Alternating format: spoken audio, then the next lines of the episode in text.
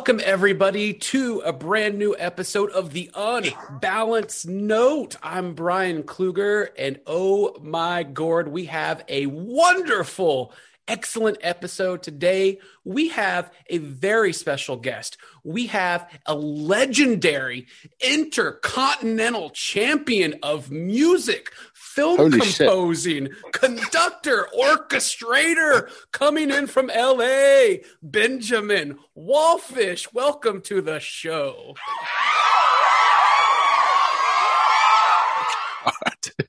I, I really hope I can live up to that. That that that my inner Brit is cringing. Holy shit! Uh, uh, well, yeah, just just a humble noisemaker who lives in a cave and makes makes music for fun. that's that's me. How you doing, man? Good to good to meet you. It's good to meet you. Finally, we get to talk about all things film composing. We're going to get to movies. We're going to get to music, but just like in the movie The Sound of Music, we have to start at the very beginning. Ben, where did it all start for you in music? Did you was it something you Hmm. heard on the radio? Was it a, an album your parents picked out? Where did it all begin for you in music? You know, it it's one of those things where I mean, there's there's lots of different aspects. I think if you ask any musician, it's hard to pinpoint an exact moment. Um, I think in, my case, I was very lucky to grow up in a family of musicians. Um, my dad's a cellist, mum's a violinist, my grandparents as well. Uh, my grandfather was a concert pianist, grandmother. I mean, there's uh, a cellist. There's a, a ton of music in the family, and I would grow up as a toddler, uh, just the, the the practice and the and the the play of music, you know, the playing of music, whether it's practicing at home with my parents or going to their rehearsals, or things like my dad. Uh, he had a he had a duo, cello and piano duo with my grandfather. So they would rehearse two or three times a week. And as a kid, I'd go and, and I would literally just sit under the piano. Um, it was like my favorite place to be, just listening to them rehearse Brahms and Schumann and Beethoven sonatas, and just absorb the idea that music is synonymous with family. It's just something that everyone in my family both did and currently does. Um, and and if they weren't doing it, we were talking about it. it. It's like a, it's like part of the, just it was part of growing up that music is a sort of central part of the family. So it was weirdly one of those things where you almost don't question it. Like, of course, one day uh, I'll be a musician. This is what you see every day. Um, but for me, uh, from an early age, I was I got very obsessed with John Williams, as many people growing up in the '80s did. Uh, many of my colleagues say the same thing. Uh, I distinctly remember um, going to see E.T. Uh, I, I must have been five or six at the time, um, and it was um, it's one of those experiences that that you you know you have a few childhood experiences that that you remember. I even remember the the the, the feeling of the cinema and the um, getting the LP, which my dad bought me afterwards, which I wore out. And I think it was one of those things where the piano was always there for me as a as a place to, to, to play. I would I would always annoy all my piano teachers because I would never practice what they put in front of me, and instead I'd, there'd be a, a chord or a, some kind of harmony change that that I that gave me a feeling, and I would be I would have no idea what it's called or what it is, but I'd experiment with it and find other ways of doing it and just make tons of mistakes and happy accidents and then spend hours exploring and i think that experience in combination with this sort of the emotional power of a score like et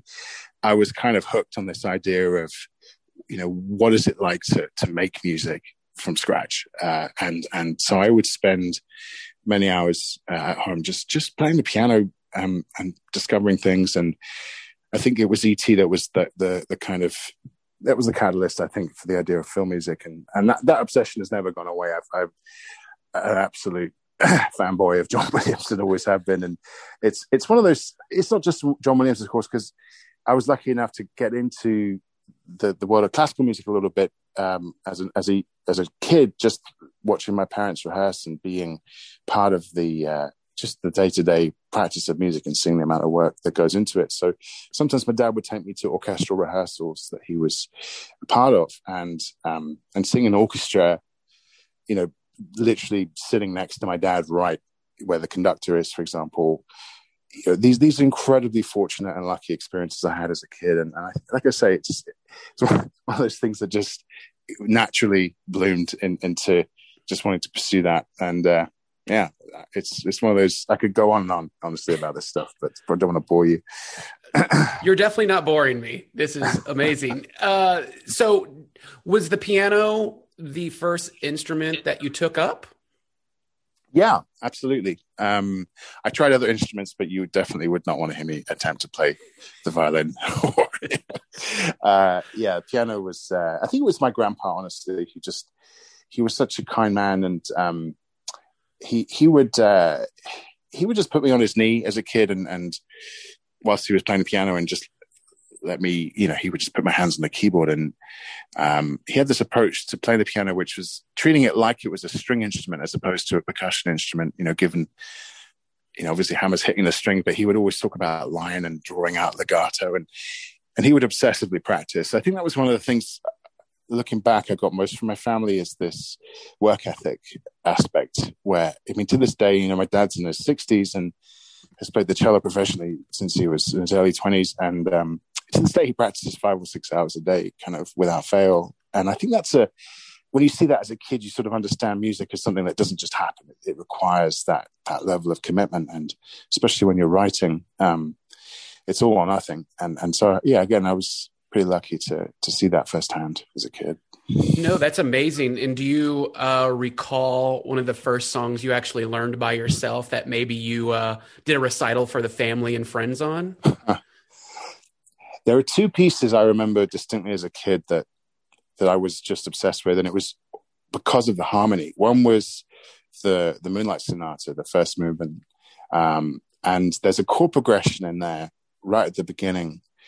Um, I, I later learned, it's, I think it's called a Neapolitan cadence, but it's it's A major, D major, A flat seven, and it's the D major, A flat seven. Any musicians listening can check that out.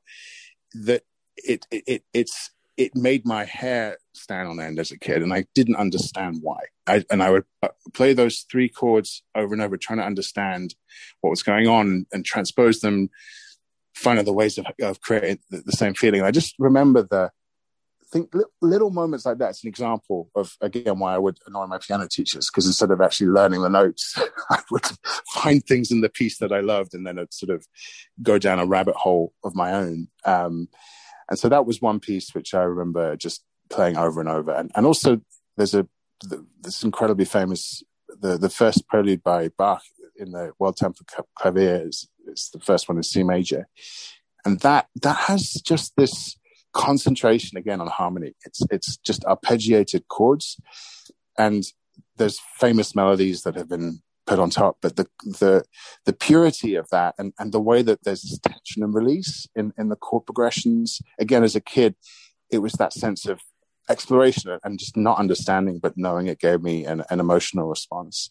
So again, that was a piece which I I, I just love to play, and uh, and I got seriously into Rachmaninoff. Not that I could play it very well because it's extraordinarily difficult, but um, I remember probably age ten or eleven. Um, my dad took me to a concert where the second piano concerto was being played and double billing with the Rhapsody on the theme of Paganini. And again, something to do with the way he he just Rachmaninoff just effortlessly creates this this force of emotion uh, in in his in his melodic writing, especially in his harmonic writing and his orchestration.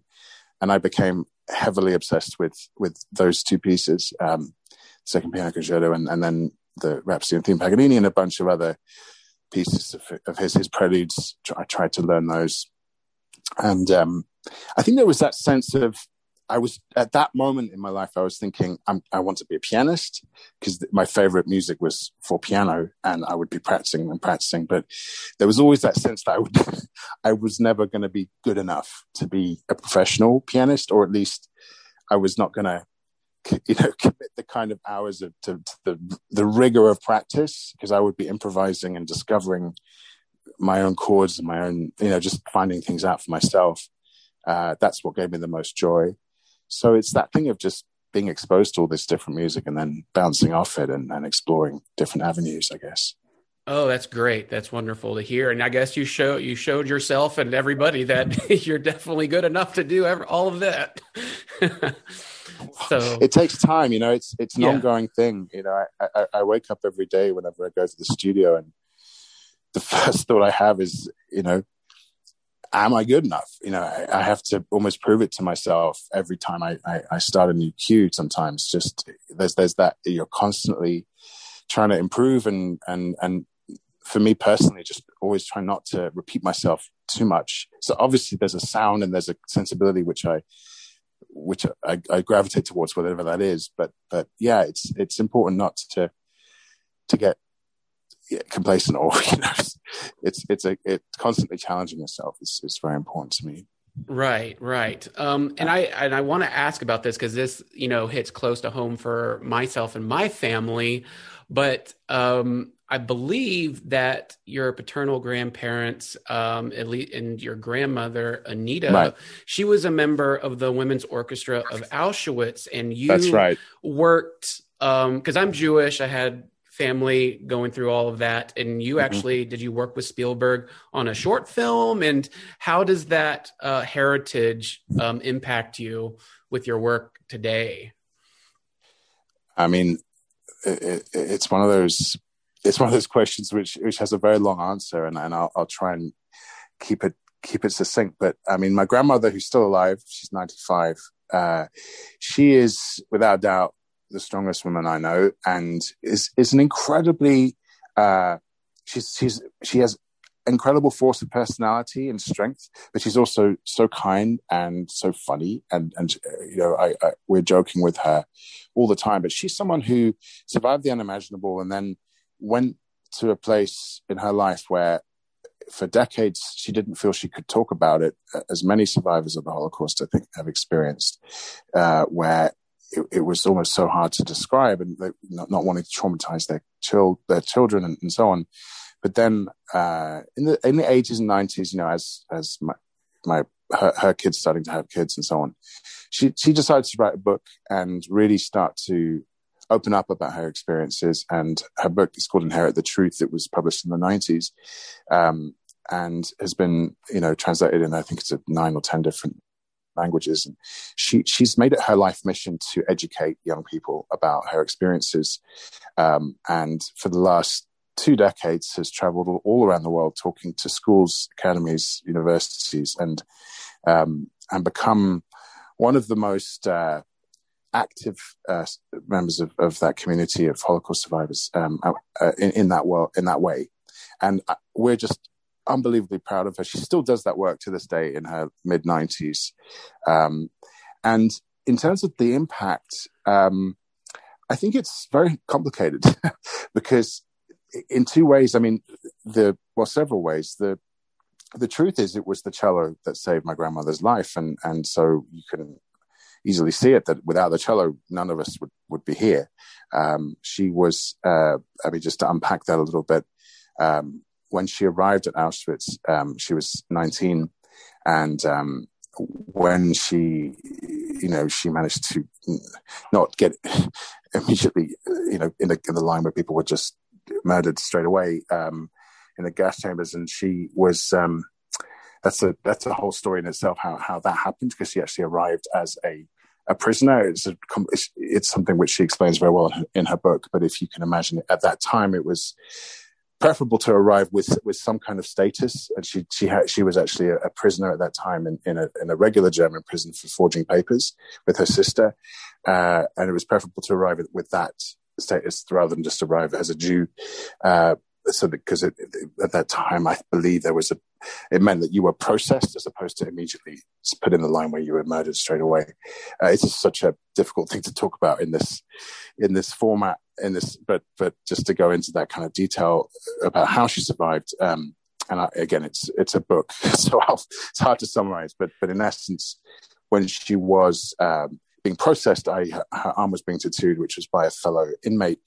Um, and she this this person asked so what did you do before you you know before this happened and she said i, I was a cellist and uh, and the conversation was you'll be saved because at that time, by sheer coincidence, they were forming an orchestra. If you can imagine, in Auschwitz, it was a women's orchestra, and they didn't have any bass instruments at that time. And uh, so a cello was found, um, and she, for about ten or eleven months, played in this orchestra. Um, in, in, in, and and they were playing marches for prisoners. They were entertaining the guards, and that was her way of surviving. And and she was there with her sister, um, and through a whole other story, they they managed to connect um, at that at that at the at the camp, and and they survived together. She went on to be transferred to Bergen Belsen, which was uh, just a a place there was no orchestra, and she just survived through her sheer strength and uh, was there for a number of months and then was liberated by the British. Um, but without the cello, there's there's almost no question that she she would have most likely not survived, um, like like the millions of people who who didn't in that unthinkable time. Um, and she um, and she she wouldn't have our family wouldn't be here. So so as a kid you know we we didn't we weren't aware of that story until i was probably i was probably 10 or 11 when when that was conveyed to me in that sort of detail. Um, and that's a lot to carry but the key thing to say here is the way in which it was conveyed to us was not with that sense of burden and that sense of here is this un- unimaginable part of your family history. Um, deal with it. It was very much in the, in the context of here's what you learn from this. And I think it's undeniable that yes, the the sense that music is the reason my family exists in, in that respect has a huge impact on you as a kid and, and, and has very much influenced myself and my siblings and uh, probably my dad as well to, to commit fully to music as, as a, as an art form but it but it's not something you think about all the time. I think that's very much a subconscious thing, perhaps.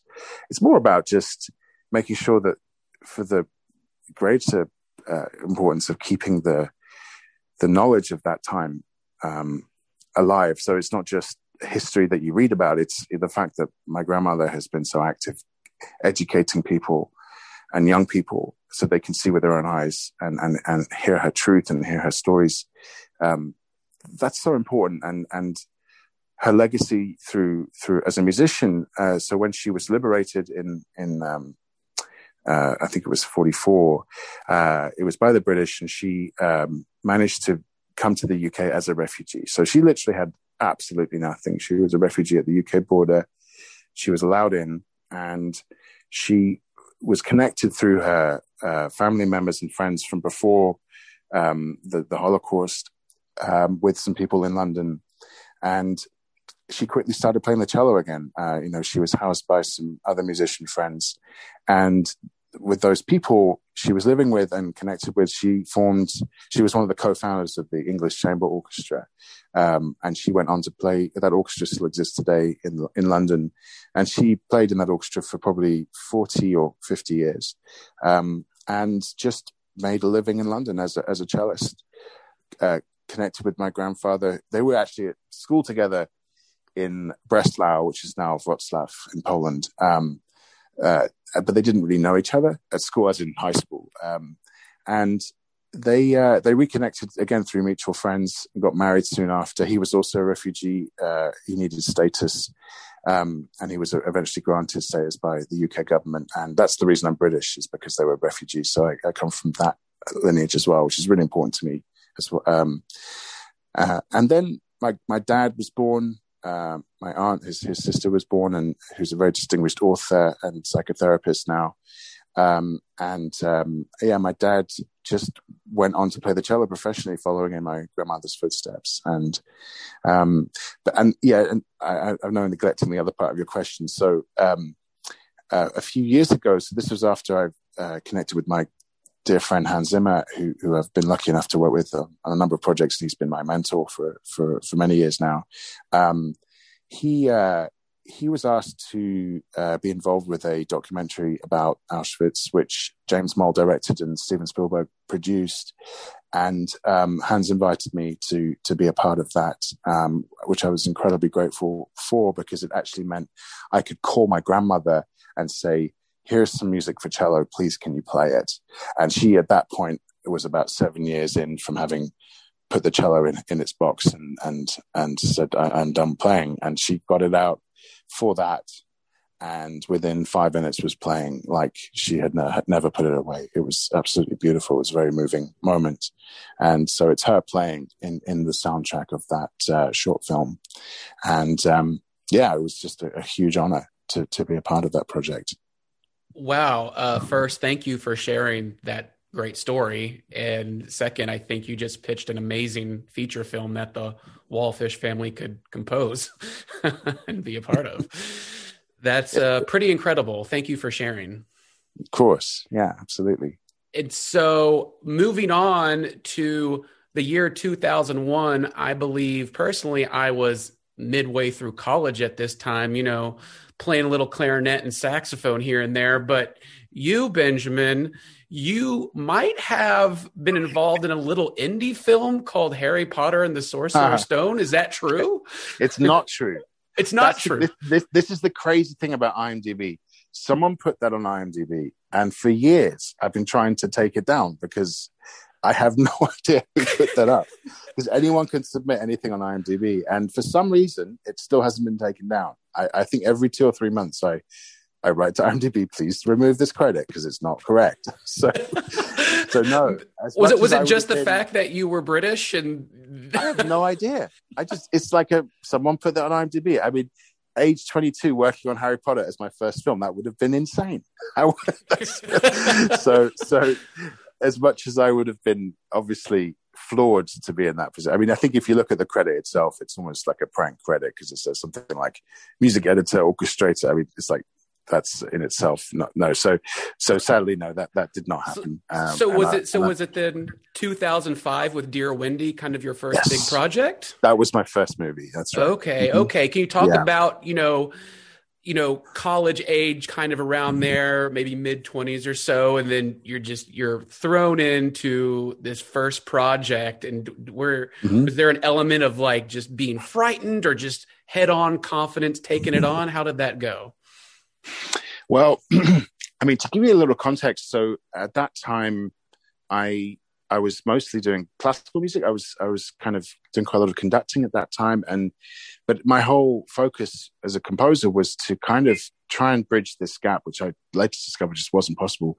between writing concert music and and writing film music. Because um, I was doing, you know, commissions for for for orchestras and chamber music. I was just incredibly lucky to have the, those opportunities as well. Um, and so that movie was was one of those crazy things that happened where uh, I just signed with a, an agency, Air-Edel, um, Maggie Rodford, who's a good friend of mine. Um, I was introduced with, to her through another dear friend of mine called Claire Bourne. Now, Claire, Claire was an agent. Uh, she had an agency called Blaze Music in London. Um, one of the sweetest people I know, just an incredible woman, Claire. And I, I randomly got in touch with her at age 19 through, I was doing, I think it was a conducting course. Uh, it's called the Canford School. It was a summer conducting course. And I randomly met someone there who was at, who was at university with Claire. Uh, and I happened to play him some demos I'd done, very primitive library music things I, I was, I had on cassette. Um, and uh, and he said, "Oh, I'm going to send this to my friend Claire." And then Claire reached out to me. I think it was in this is when was this 1998 um, and then she just started putting me forwards for the little tv shows uh, like documentaries for granada because i was in manchester at that time so granada television was the main uh, producer of tv there and, and, she introduced me to this is the 90s you know so i literally went in with a cassette uh, you know uh, demos and um, and i was just introduced to this guy uh, he's called ian rousham uh, i'm going to name drop some some people who were very instrumental in how this all started.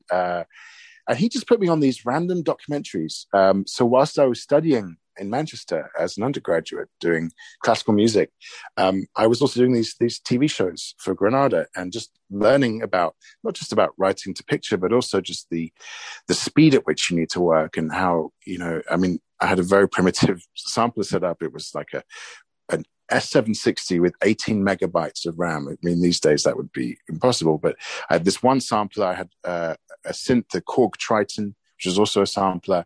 Um, I had a DAT machine, uh, an eight channel mixer with one reverb and and a really primitive was a Mac LC475 like you know 80 megabyte hard drive running Logic. I mean this is in the 90s, but I, on that incredibly primitive rig, which was mostly birthday presents from my parents over the years. Um, uh, they're very generous in that way. Um, that that was what I used to write these TV shows for Granada back in, in the late nineties. And so what happened was when I by the time I left Manchester and came to London in the early well early two thousands to study at the Royal Academy, also still classical music.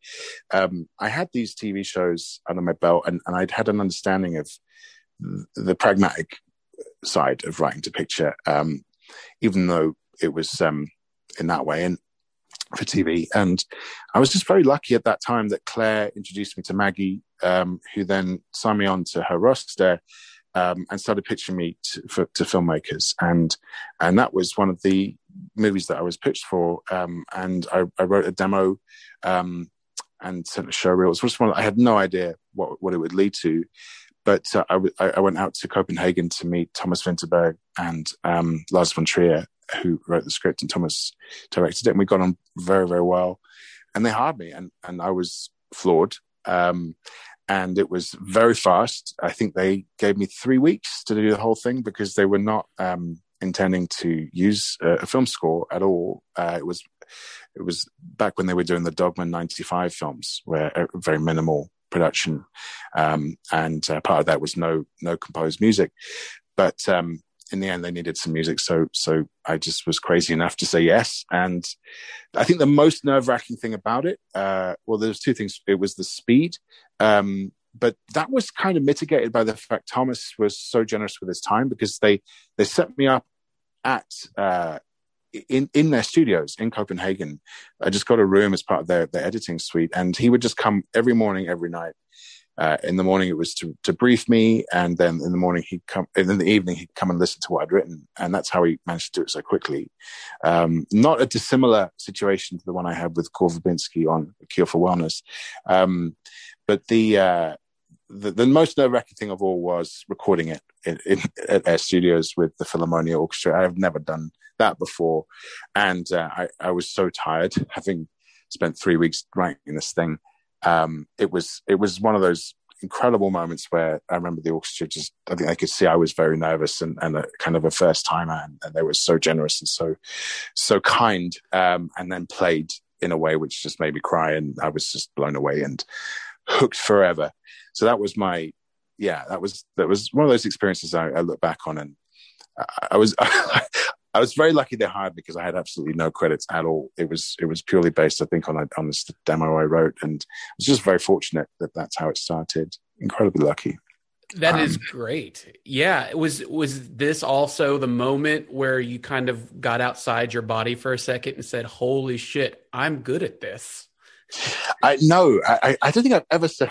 I, again, I think it's the inner Brits that prevents one from from saying something like. I think it's more about like I love this. I think that's that's a, that's a better way because I think it's the the music itself is is is the is the reward for the process. It's a very oh, weird thing to say. I'm just just winging it here, but just just this is the, th- the thought I'm having is like it's the process itself is so it's it's different every time, and you and you you go through a process with a collaborator every time that is inspiring and you're trying to tell their story I'm talking, you know, with the director's story, and the music that comes is embodied by the orchestra, and that's the that's the reward for the process. That's where, no matter how tricky it might have been, or how much, how many sleepless nights and just relentless work, when you get in the room with an orchestra, every time it is the most inspiring and emotional and powerful moment. It literally never gets old.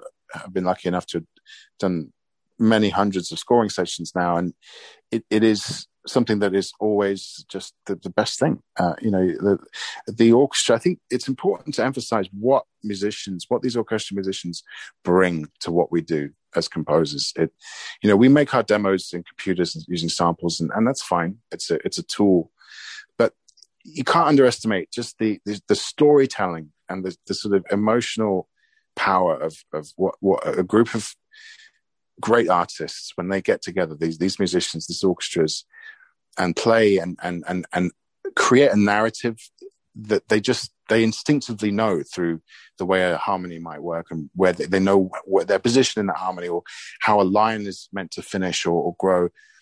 Those things are that's half of it if not more you know and and, and we're nothing as as composers without those musicians. So yeah that that is um definitely it's that's when you rise out of your body a little bit and and and and f- find yourself in that in that that wonderful state of of um yeah that's great. Presence, That's, I guess. Yeah. yeah, I like that. I like that. And so a few years go by, you're doing movies, but then then you kind of jump in, you're you're uh transitioned into this amazing horror realm when you come across David Sandberg and uh, you meet Ed. Can you tell me a little bit about uh, that first meeting you had with David and how y'all clicked? Absolutely. Um, so we were introduced by my good friend Eric Heisserer, uh, who's absolute genius screenwriter and director. Um, Eric reached out to me in 2012 uh, to score his movie Hours, uh, which was his directorial debut, and we hit it off. Um, and and basically, there was this moment where I'd just done uh, my first film for New Line. Uh, it was called Within, um, and had made a great relationship with with the guys over there at New Line, who have since become very dear friends, and, and um, the the actual um, process of meeting David Sandberg was was we just had dinner uh, with with Eric. It was just the three of us, um, and it was just a, a, wonderful dinner. We, we we I knew he was making this movie Lights Out. Um, and so I'd watched the short and, and I came with a bunch of ideas. Um, but it was, yeah, we just clicked, had, had a really great discussion and, and, and it went from there really. That's that's really cool. I like with and you went on to do Annabelle Creation, mm. and, and, I, and, I, should sorry I should add that um, Eric Heisserer wrote the script for Lights Out, so that's how yes. That was connected. And of course, New Line produced Lights Out, so it was like those two two things led to that meeting. Sorry, yeah, go ahead. Right. No. Yeah. It, it, you did the lights out with uh, David Annabelle creation, and then went on to do Shazam, which I know they've just reissued through Mondo and Death Waltz, which is fantastic. But you also went on to It Chapter One and It Chapter Two, and with all of these horror movies, I mm. believe you know soundtrack aficionados, horror movie buffs have kind of permanently labeled you as the godfather of horror soundtracks. oh my God. well, well, I I had no idea, but I mean, it's interesting because I, uh, firstly, that's, that's obviously an amazing compliment, but I've never thought of these movies as horror films. I know that sounds sacrilegious, but of course, there, there's there's horror in them, but they're they're incredibly deep movies. I mean, I mean the It films, especially. I've always seen them as, as adventure films, um, and you know, obviously, the, the, there's an incredible, terrifying elements in it. Uh, let's not discount that, but but the the the emotion in those stories, uh, the Losers Club and and the, the coming of age stories, and there's a lot of there's so much going on under the surface, and the the the structure of those films too. You know, we were thinking of them as a as a as Amblin adventure films more than anything else. And you know, Annabelle is is I would say more of a pure horror film for sure. Um, but still, you have to care about these characters and be fully invested in them as as people and and how they relate to each other before you can be genuinely. Uh, you know, scared for them. I yes. think that, that, that was our philosophy, and um, I think a cure for wellness for me was the the movie which where I learned the most about how to to kind of bridge that gap between something that is terrifying but also has that you know narrative depth. And and, and working with Gore Verbinski was just one like, was just pure like a masterclass for me. I was so lucky to spend that time with him and and really learn just so much from from Gore you know, before I did those movies. That that came just before Lights Out Right, right. And I mean you're you're definitely telling a story musically along with the film. So is there what is the most invigorating element in collaborating on a movie score with these people that you've done? You know, it, it it's you have to love the process. Um, and for me, I love the idea of seeing a film without any music. I always make a point of turning off any temp before I, you know, when I see a movie for the first time. Uh, of course, I'll turn it on again if the director wants me to. Um, but I'd say the most invigorating thing is that those early discussions. Well, there isn't really the most. I mean, there are moments throughout the process that that are incredibly exciting, and and also moments which are incredibly challenging, uh, and and sometimes really difficult. Um, but the, the, the overall process of of just discovering what it is the director is trying to achieve with the story beneath the surface, because that's kind of where music exists. It's it's a subconscious thing. You don't really necessarily want to be too explicit with the audience and lead them. It's a, it's that you, you want to create an environment where they can experience emotions in a in a visceral way and in the most powerful way possible, whatever those emotions are. Um, and so just trying to get inside the what's going on underneath the story and and and those those discussions are just fascinating and um and for me it's it has to you have to start with music so i'll always try and have if not the first definitely the second meeting with the director with music to show them whether it's a suite you know if they haven't shot the movie or i haven't seen the film i'll have read the scripts and i'll, I'll write just my gut instinct um, in the form of a suite. And so we're already talking about music because it's very hard to uh, talking about music which you can listen to. It's hard to talk about in the abstract. Um, but I think you know the the the like I said earlier, the the payoff is other scoring stations. Those that's the moment where no matter how difficult it might have been to get to that point, whether it's because of lack of time or or other challenges that can happen sometimes. Um, that, that that always remains to, probably the most invigorating moment if if, if we're going to pinpoint one. Yeah, that's that's cool. That's cool. And I know you mentioned earlier, uh, you know, your you became friends with your mentor is Hans Zimmer, and mm-hmm. you got to work with him on Hidden Figures, and then you got to work with him again on Blade Runner 2049. Mm-hmm. And both of those just, you know, knocked it out of the park as well with all your scores. But I mean, a lot of people really took notice of that, won a lot of awards. But with Blade Runner 2049, can you talk about, you know, most likely you were a fan of the original and coming aboard this Absolutely. franchise, working mm-hmm. with Hans on this? Can you talk a little bit about kind of, oh, I got the call and I got to do this, and then just kind of getting into all the either research or just working and seeing it all come together? Hmm. Um, well, I, I was just finishing it, um, and uh, prior to that, a few months prior, we we'd just done Hidden Figures together, Hans, myself, and and Pharrell Williams, which was an incredible experience. Um, and it was it was one of the, it was very last minute. Um, I was, I think it was about 10 p.m. Uh, I got a call from Hans' assistant. Can you come into Hans' studio? Uh, he's, you know, he'd like to have a chat. Uh, there's some people there, and I, and I, thought, sure.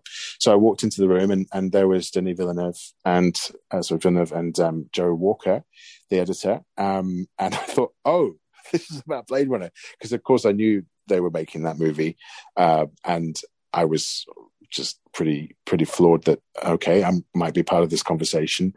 Um, but it was a situation where um, we had about three months to do the whole thing, and we very quickly just Hans myself, Denis, and Joe. That was the band, and we we watched the movie, um, and it was an incredible honor to be a part of something so iconic. I've been for since childhood been a obsessed with Vangelis, Jean-Michel Jarre, and all of those guys uh, who uh, those early pioneers of electronic music. I was obsessed with synthesizer music in the 80s and 90s, and and um, so yeah, I mean, but the thing is that you you just you have to jump in and get it done. And um, Hans was uh, going on tour at that time. Uh, so he, you know, we, we spent a couple of days together, Hans and I, just figuring out a bunch of themes uh, he set me up with his CS80 synthesizer, this unbelievable beast of an instrument that is very temperamental when it works. It is just godlike in the sound it makes. Um, and yeah, I mean, it was it was truly one of those um, you know, unbelievable collaborations where Hans was on tour I was working three or four times a week with the director. Hans was was phoning in, listening to cues, giving feedback. He'd come back from tour in the middle, and and you know we we would just work like crazy together. And and it was just an amazing whirlwind of creativity, but very much just completely centered by Denis and his his way of directing is so inspiring and clear, uh, and the the way he's he embraces crazy experiments uh, and and we, we were trying to honor Vangelis, of course, but it was also really important to do something new because the movie is so different from the first film in, in terms of the story, um, and it's, it's in many ways more existential and more about the journey of one one person and, and what it means to be human. What it what what's the idea of you know these huge questions like what is a soul and and uh, so so in many ways the, the score was quite quite more more introspective than the first than the Vangelis. Um, but the the idea was, I mean, what was interesting is sometimes you try something with a movie and it just rejects it. Not the, not like the director reject it, just it doesn't work against picture. And whenever we tried to use orchestra, it just didn't fit. Um, even if it was just strings, just didn't fit. And so this full embrace of, of, of a synthesizer score was uh, it was a first for me, but I, it was probably one of the most liberating things I've ever done because um, whilst I'm of course singing the praises of working with orchestras, of course, um, the when when you're tasked with the idea that you have to create an orchestra out of synthesizers with the same emotional impact, um, the, the whole process changes, and and and and I love that. You know, you're you're forced to do something completely new, and um, it was uh, yeah what can i say? It was a massive honor and, and something i'm to this day probably most proud of is to have been part of blade runner for sure. No for sure. It's a wonderful soundtrack to listen to. And that kind of led to you know you know the invisible man soundtrack uh which is fantastic and i just i mean this is uh, the Invisible Man soundtrack is something I actually put on the turntable and play chess to. oh, wow, that's so cool. And so I, image. no, I love that, and I love like, I guess how much research or how much, um, how did you go about recreating, you know, the Invisible Man soundtrack? Because I mean, this movie is fantastic. It's amazing. It was one of my favorite movies of 2020, and definitely by far my favorite score. Um, it, talk a little bit about coming up with this amazing story you told musically for Invisible Man. Um, it was one of those moments of total synergy with with with a filmmaker where Leigh and I met. It was I think in November, um, and we had to to record the score in January. So I had about four weeks to write the whole thing in December. Um, but because it, it, was a bit like with Denis, uh, this unbelievable clarity of what um, what the film needed musically, coupled with the trust and the freedom to to be super experimental. Um, and that was the big challenge is is it, it, the idea of creating a theme for something you can't see and the way it's shot this visually Leigh creates all this negative space on the screen which you just come not to, not to trust. Quite deliberately is set up that in that way. And so the idea the score there's there's several things to say but in terms of how we depicted the invisible man um, it was about creating the, the equivalent negative space um, that you don't trust in the music. And it's all very well just stopping and making silence but you have to create this such energy and force in, in those in the music that surrounds it. So for Adrian, the Invisible Man, um, his his, um, his sound is this unbelievably aggressive electronic uh, sort of soundscape that that is kind of slightly schizophrenic and create you know just you don't trust what it's going to do next um, and i mean sometimes it can be as simple as just, just one filter sweep on a on a low synth uh, in a huge reverb and then nothing and then something else happens that's just like a, a line of tension. But it, it's like deliberately incredibly experimental sort of avant-garde almost like music concrète some of the time. Um, so that you, you just think well that doesn't belong in the film score. What's going on there? Um, and you sort of come not to trust it and, and the tension from that just in the abstract was kind of how we tried to depict the invisible man that sort of negative space that you don't trust in in the, in the score. Um, but also that in contrast with with the rest of it, which is deliberately an homage to one of my great heroes, Bernard Herrmann. I've always been obsessed with the, the score for Psycho, um, among obviously many of his other scores, but not for the famous shower scene, which everyone knows, but just the rest of it. The fact that he got so much out of a string orchestra, which is a choice they made at the time because, you know, Hitchcock deliberately filmed it in black and white, even though color had been around for a long time. And, you know, Bernard Herrmann just wanted the musical equivalent of that, which was a string orchestra as opposed to a full orchestra. At that time, film scores were very lush, full orchestral, and um, you know that was the, the, the sound and this the starkness of just strings. I thought that would be really interesting to explore in in the Invisible Man. You know, because the, the strings are forced to push that much harder to get you know they would be otherwise supported by the brass, the wind percussion, other instruments. Um, but they have to sort of get you have to get more out of some things and, and that that creates in itself a different energy um, so a lot of the score is is focused on Cecilia, uh, played by Elisabeth Moss, and the movie is is this sort of tour de force of acting from Elisabeth Moss. Uh, it, it's one of the most amazing, uh, such powerful acting, and, and I think every, I well, almost every musical decision I made was led by her performance, and uh, the idea of a woman being terrorized by firstly something you you know uh, no one can see but even worse no one believes her. And uh, and she, she's being gaslit and, and being put in a situation where she cannot explain to anyone else and everyone thinks that she's going crazy. And it gets obviously to a point where um, there is no obvious way out i mean it's one of those movies where as an audience you go how could she possibly get out of this um, and what's so incredible is is is she does, and she this this the power of her character and the strength that that that we see.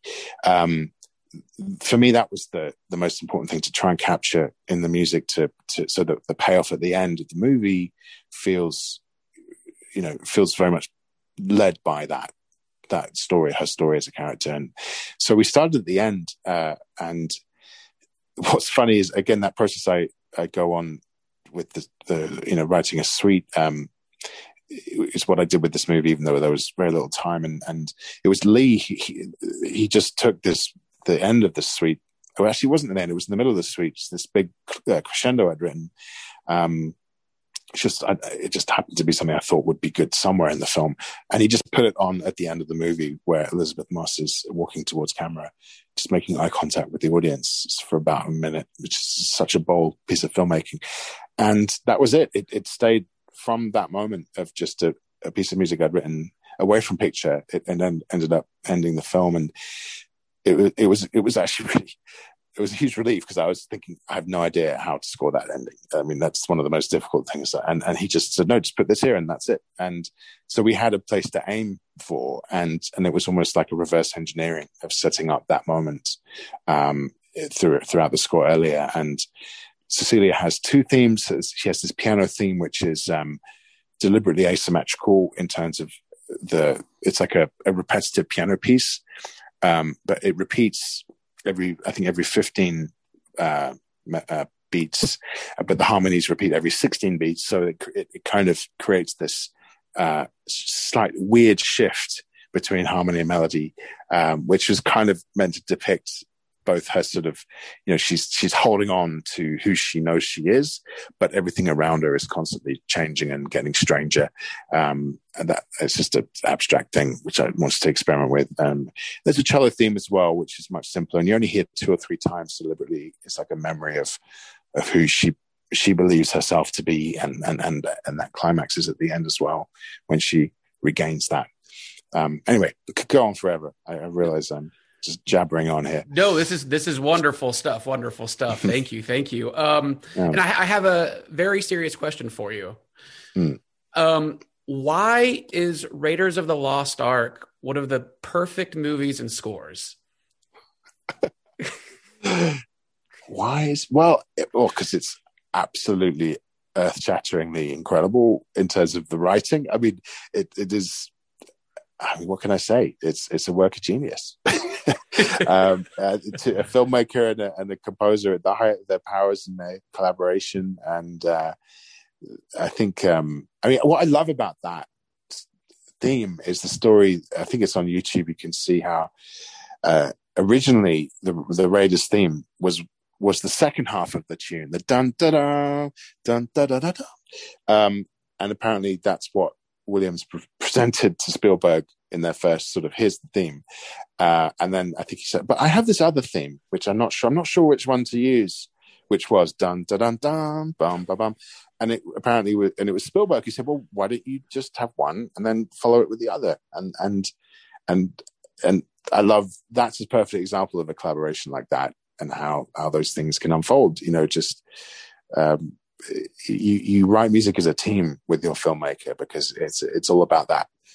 Um, you know that that's what it's all about. And and so i love watching those those interviews and getting inspired by people i just am constantly in awe of. And so but that's a very i don't really know how to answer that question. It's like you could go into semantics and, and detail and analysis but it's just a work of genius. And yeah it's uh, something i uh, we're very lucky that williams is still alive today and there are new williams scores coming out you know every couple of years like what an amazing time to be alive as as as film music nerds.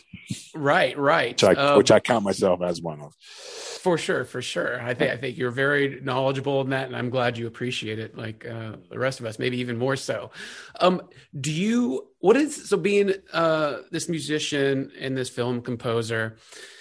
What is the most curious slash strangest recording you own, whether it be like a strange record album or like an outtake from a session you've done. What's the strangest, most curious recording you own?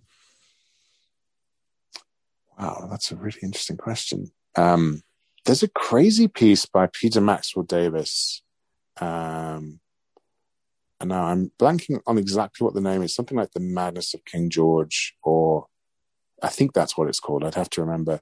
But it is without doubt the strangest piece of music I think I've ever heard. Strike you!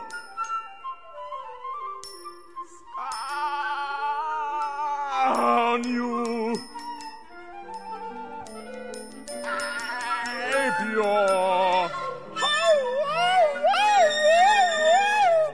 Um, it was uh, it was written, I think, in the '60s. Um, there was this experimental music group in London called the Fires of London, uh, which he was a part of. I, I, I hope I'm getting this right. I, this is now going back to my early student composer days uh, when I was studying all this avant-garde stuff. And but yeah, I, I remember hearing that piece and just it's that it, the score is something to to behold. I mean, he every page of the score. I think it's in it's in like 10 movements or 12 movements i can't remember.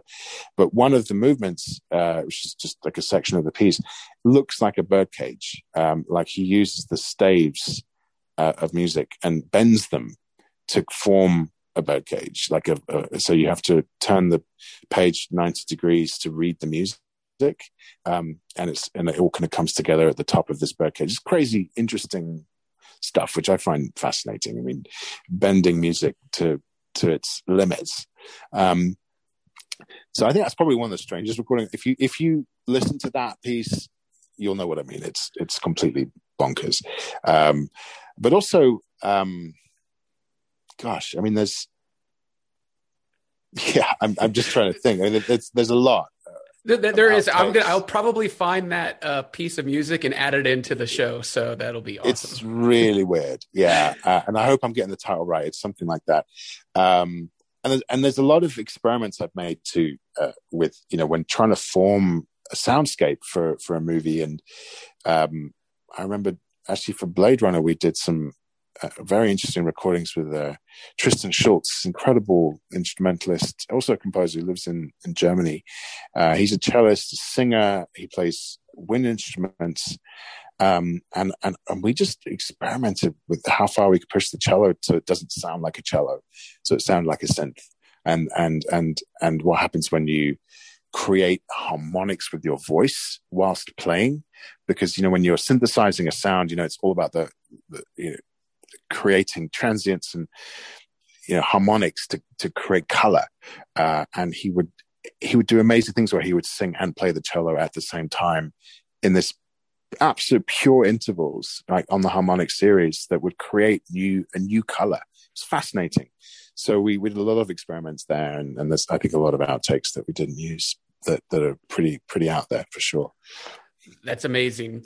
So let's say you and a couple of friends got together one night you might do this already and you curated a, a an album listening evening of soundtracks and scores. What mm-hmm. three soundtracks would be your picks to showcase on that night? Wow, that's a really hard question. Because that, that's three. I mean, there'd be so many. Um, I think it would be. I mean, it sounds obvious. I think ET for sure, just because of the impact it had on me as a kid, and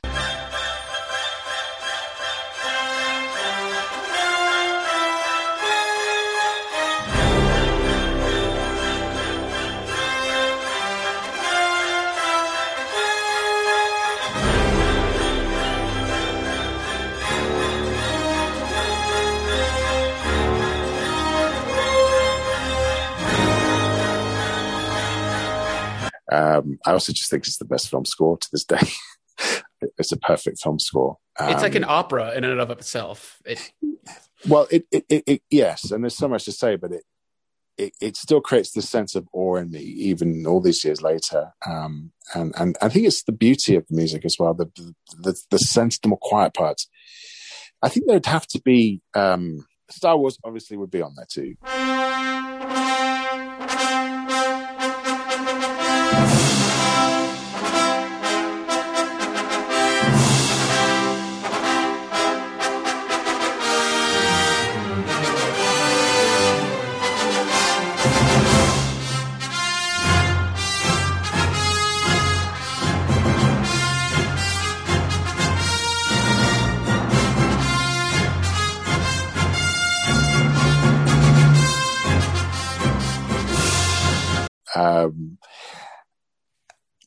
Probably Interstellar.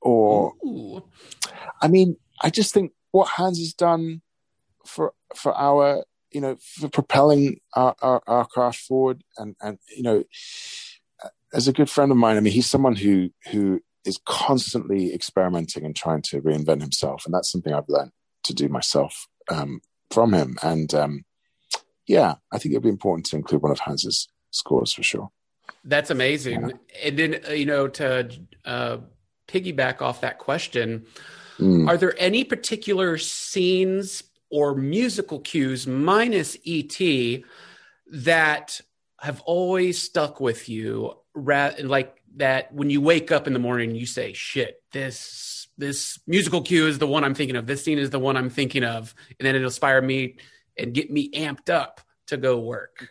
I think in the temple of doom the the slave children's revolt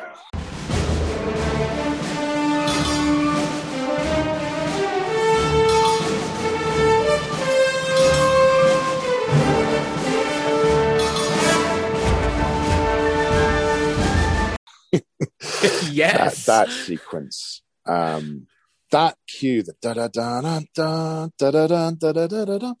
That I remember listening to that on repeat as a kid. Just I don't know why. It was something about this march format and how exuberant it was, and also how it, it felt like kids were involved somehow. There was this it had the play and power of childhood in it somehow. So yeah, I think that would probably be whenever I hear that piece and think of that moment, I, I that would uh, that amps me up for sure. That's that's great to hear. I'm the same way because that question for me, I always always go to Jerry Goldsmith's mm. um, Explorers. Oh, yeah. um, in the first construction when they're building the tilt-a-whirl because it's got the kids, yeah. they're doing something, and it's just so inspiring.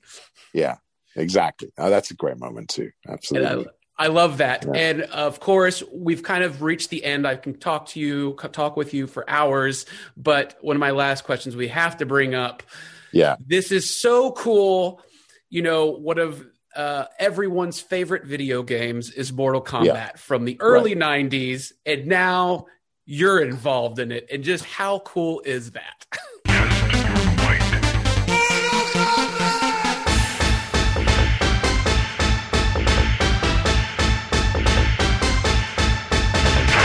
it was super cool. Uh, I, I, was amazed to get that opportunity, and and I kind of made it my mission with the director to you know that this was the, our first conversation is how do we pay maximum respect to the to to what the fans love and the original and um when people hear it uh, we we I, I really wanted to take that that techno track techno syndrome uh, and see see what I could what is in that track that could be um, trans transformed into something orchestral? And um, that was a very exciting process just to you know a complete reimagining of, of elements of that iconic track.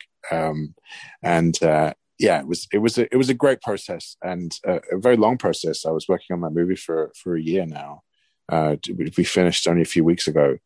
Um, and uh, i think the fans are going to be very excited when they see the film. It's it's it's a really amazing experience right and so I've got to mention the the last trailer that was released, that red band trailer, right. and that real short sequence between Scorpion and Sub Zero, where mm-hmm. the blood comes out. Sub Zero freezes the blood and uses that frozen blood knife to stab him.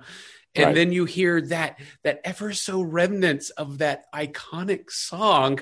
I mm. I literally shouted, "I'm all in!" Fantastic. Oh, great so, to hear, man. Yeah, after seeing that trailer fully done, were you just was your mind blown?